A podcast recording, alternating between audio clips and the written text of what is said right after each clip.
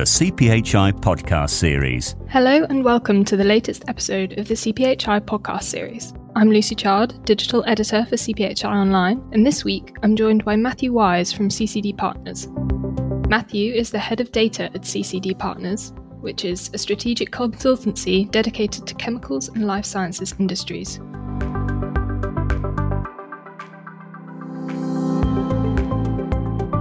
Matthew and the CCD Partners team created a bespoke watch list for the startup market at CPHI Barcelona, aiming to highlight and raise the profile of the most innovative and disruptive companies in the program. He's a data specialist focused on market mapping and acquisition searches within the chemicals and life sciences spaces, with experience spanning over 15 projects.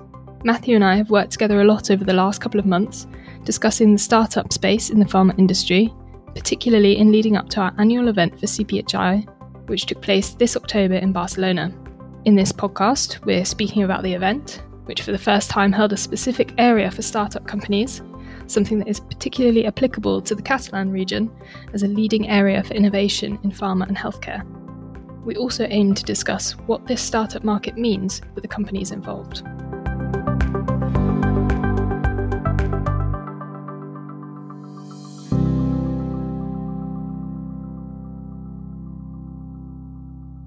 Thank you so much for joining me today, Matthew. It's great to have you on the podcast. So let's just go over what we both thought about CPHI Barcelona this year. What were you most interested in in attending CPHI Barcelona? So for us, CPHI Barcelona and CPHI in general is a really important event. We're a strategic consultancy that's specialized in life sciences. So for us, having somewhere we can go to be able to speak to all of our contacts and colleagues uh, in one place is always really helpful. So I think that was the core of it, really, being able to go and meet with executives from a wide number of companies and industries, and also to meet some of our own colleagues because we're we're a global company with advisors dotted around. So there's not very many options. We can all sit in a room together in person and be able to talk about the event and trends within the sector.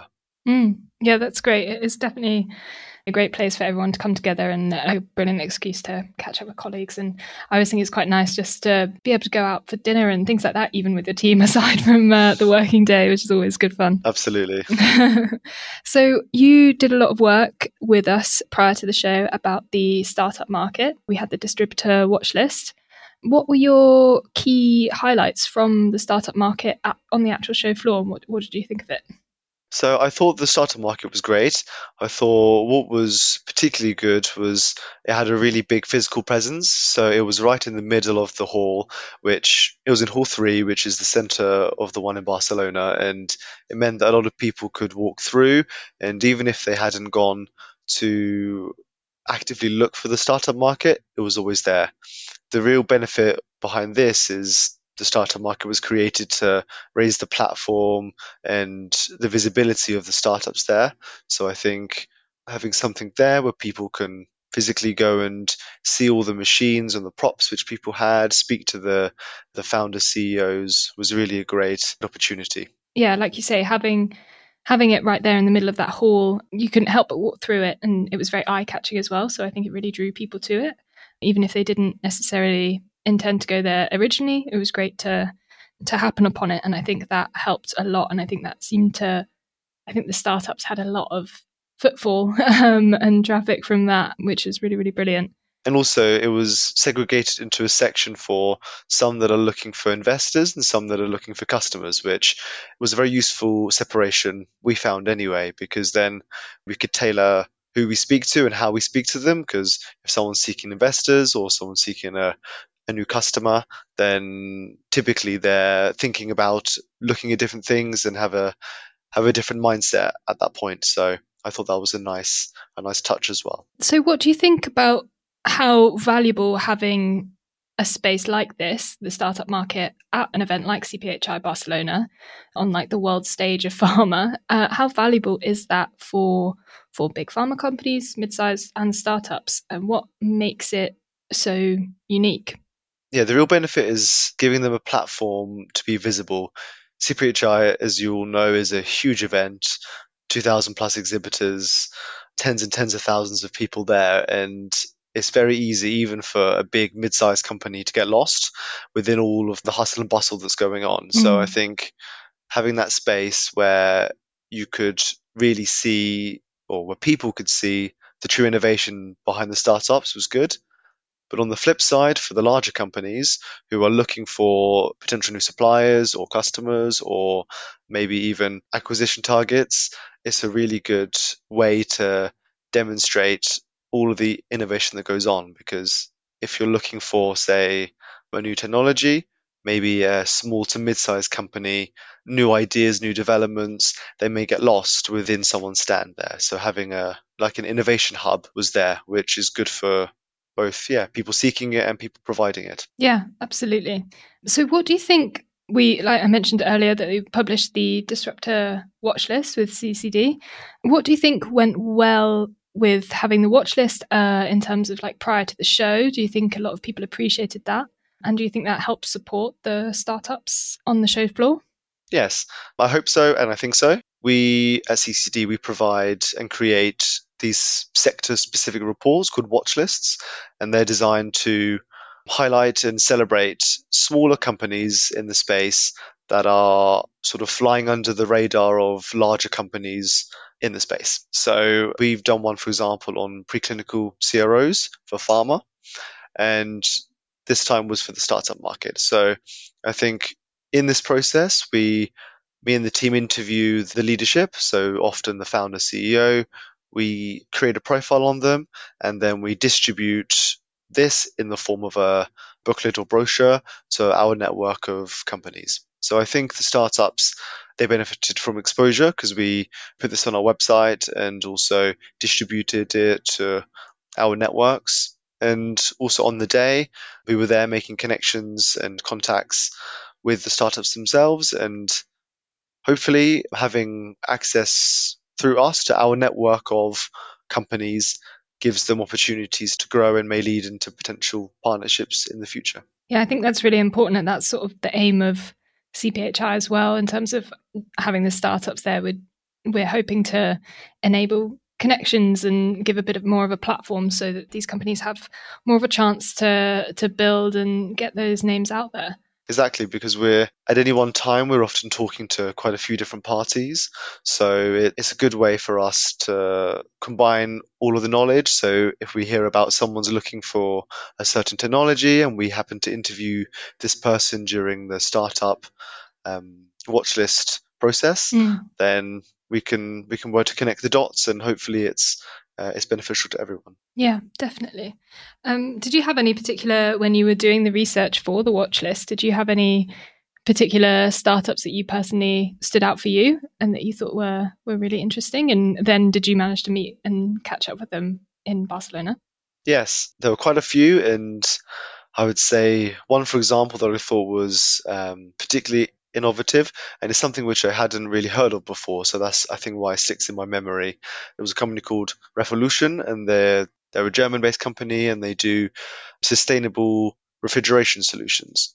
So typically your refrigerants they're um, toxic and petroleum based but these ones were all water based and it's a very large market and it's one which um, i hadn't looked into in much detail. So I thought it was very interesting meeting the team, learning more about what they do, and finding other companies that are doing similar or acting within up or down uh, in the value chain. Yeah, no, that sounds really interesting. That seems like as well something that would come into play or is something again I hadn't really considered, I suppose, since uh, but in the pandemic we had a lot of there was a lot of discussion about ref- around refrigeration in terms of transport and things in terms of getting the vaccine across to different countries and stuff like that. So that's yeah, sounds like a very important topic that I think most people do overlook. So yeah, that's brilliant. Okay, so how do you think that in, including that was a prime example really, but how do you think startups and other innovative biotechs are going to help to shape the pharma industry in the coming years?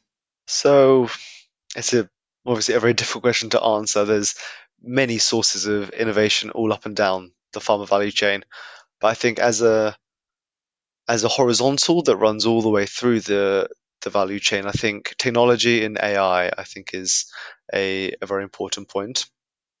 And this is obviously very common in a variety of sectors, but for pharma, I think there's still some processes that are quite manual and they're prone to manual error. So, for example, we were speaking to a company that creates the software and the machinery to identify defects in pills and delivery systems and things like this. And it can have an accuracy rate that is much, much higher than what a person could do. It's these type of AI based or machine learning based technologies that I think really could help advance how drugs are developed, but also help people ultimately because if you've got fewer defective pills and things like this going into the market then that is obviously a win for everyone yeah that has uh, a lot of knock-on benefits doesn't it really it reduces waste it becomes more sustainable it's a lot more efficient yeah there's uh, endless benefits to that. That's uh, that's brilliant. That's really interesting. Yeah, I think that's a, definitely going to be a big field. And well, I mean, AI technology has been it's been around for decades uh, in pharma and things like that, but just it's really coming into its own in the last couple of years. And I think people are trusting it more and a bit more excited about what we can do with it. Which, um, so I think I agree. That's a that's a good area. That's going to be, yeah, very very fun to follow. Yeah, and I think that it's also very prevalent in the discovery process Mm. because traditionally you've got a lot of wet labs, so scientists performing the experiments in lab, but as you said well, that there's more trust trust of AI and these type of technologies, there's a lot more model-based discovery where uh, it's all done in silico, so that carries a lot more weight than it used to. And I think this will continue to, to continue to grow, and it will never completely replace all of the the wet labs and the chemistries, but I think as that develops, it will become a very good partner. Yeah, hopefully we can use it to its full potential. That would be very good for the industry. Mm. Yes. So, how can we help to encourage investment in this area? I know we're giving startups a platform and a space, such as at CPHI, is obviously a good starting point, but there's so much more I feel like we could do. So, how could we help startups attract investment and meet customers and things like that? What more could we do? As you said, I think providing them a place to meet and a starting point like the startup hub is is a really great first step. But i think for startups they need to make sure they create a lot of noise. So whether that's on social media whether that's offline channels going to conferences shaking people's hands things like this because there's obviously an awful lot of startups around the world and making sure people know how great your technology is and making sure you're you stand out as one of the leaders in your niche, I think is very important. So if that's almost the first point where you create the noise, the second point is the meeting area, like we discussed.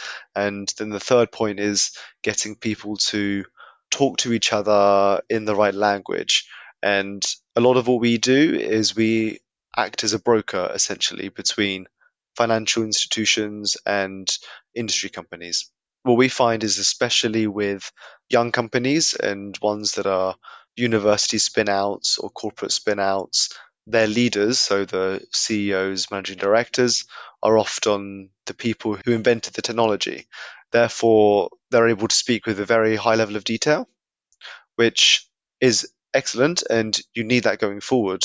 But for the first um, the first interaction, sometimes the venture capital funds or the private equity firms, they're looking for much broader things. What markets can it sell into? What's your USP? What's the growth potential of your market rather than the specificities of the technology? Yeah. So I think having some way to coach the two parties to be able to effectively speak to one another think is a very important part of the deal making process. Yeah, that's a really good point actually, because yeah, in those sort of early funding investment rounds, that's yeah, as you say, that's what the venture capitals are looking for. They're looking for broader business models and things like that, rather than they sort of focus slightly more on those sort of details a bit later. But it's also very, very valuable having the founders and things there, I think, for the venture capitals and just having that background too. But like you say, it, it would be great if uh, you combine those those sort of things to and have have those valuable conversations with with the right people as well in the same room. That's a really good point. Yeah. Yeah. I think you need a balance because um, obviously you need the detail at some point. Is having an idea that hasn't got any technical basis won't fly with the investors, but likewise having a having a very great idea that hasn't got much commercial benefit also won't fly. So it's uh, finding that middle ground and a way to make sure both parties see see the benefit from the investment. So, do you think that we'll be able to continue doing something like this at CPHI in the future, and CCD will be keenly interested in um, looking for this, how this is going to continue in the future? Absolutely. So we we really enjoyed doing this type of work in partnership with the startup market in Barcelona. So in Milan, it's a lot bigger. So hopefully there'll be more companies, more interesting people to speak to, and we can have a lot more conversations about new types of innovation that will arise and these type of things. Yeah, should be quite exciting. Absolutely. Thank you again to Matthew for coming on the podcast with me to give an overview of why getting to know startups is so important, especially at shows like CPHI Barcelona, and how we, in our respective roles, can lend a hand from an outside perspective and help to facilitate partnerships all across the pharma value chain, and ultimately to encourage innovation and progress in the field. If you're interested in learning more about the startup initiatives and companies, please see the Disruptor Watchlist from CCD Partners and CPHI Online and also make sure to look into some opportunities we have for startups coming up in 2024 with the launch of CPHI North America Startup Program, which you can find more information about on our website, cphionline.com. Thank you again all so much for listening, and I will see you next time. Thank you for listening to the CPHI podcast series. For pharmaceutical news, webinars, events, and more, visit cphionline.com.